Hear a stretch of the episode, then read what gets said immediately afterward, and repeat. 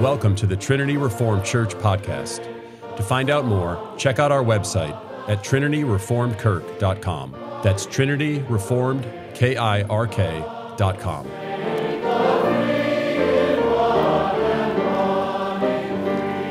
This is for those of you who are in the midst of transition, especially the tr- transition of graduation. You probably look forward to growing up. There are certainly more privileges that come when you grow up. We, we all, when we're young, we see those privileges. We really want those privileges, whatever they are, like getting to eat your dessert first or getting to stay up later.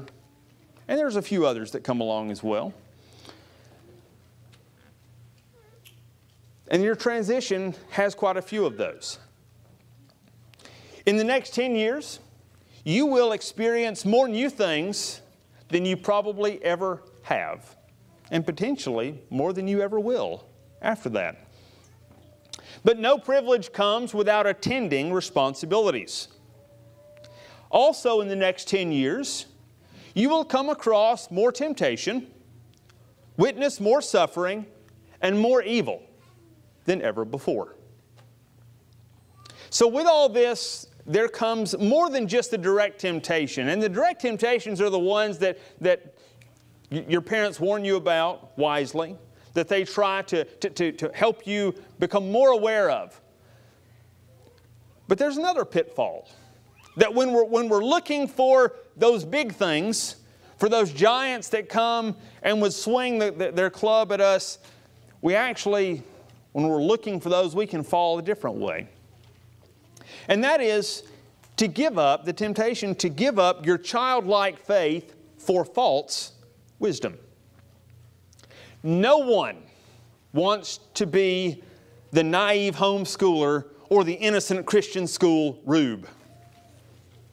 I say this as one who dealt with this temptation and was not always successful.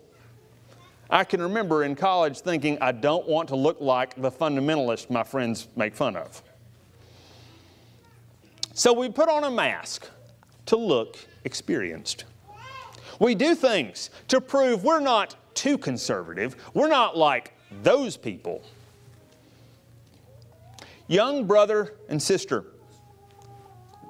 and every saint of God here, you have nothing to prove.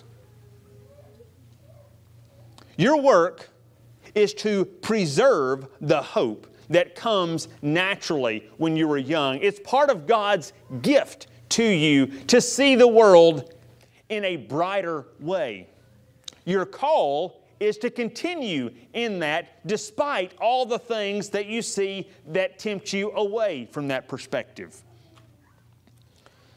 Apart from Christ, the normal movement of aging is from innocence to realism to despair. You must fight this. The apostle Paul summarizes your calling in Colossians 1:23, continue in the faith, grounded and settled and be not moved away from the hope of the gospel which you have heard. So saints continue in the practices that establish and strengthen you.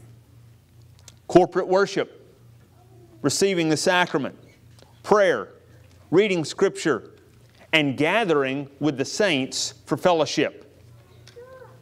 Find older Christians from whom you can learn. Don't exercise what C.S. Lewis calls chronological snobbery and only spend time with those your own age. And when you're tempted to discouragement, for whatever the reason, strengthen yourself in the hope of the gospel and give yourself to those who will encourage you in the hope of the gospel. Pursue this rather than the mask of false wisdom.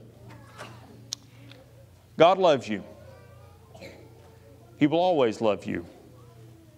No matter what happens, He is always open to receive you. Whatever you do, whatever you have done or will do, He is always there and will receive you, and by God's grace, we will be here for you also. So we welcome you to return whenever God grants you the opportunity. Thanks for listening. To find out more, check out our website at trinityreformedkirk.com. That's trinityreformedkirk.com.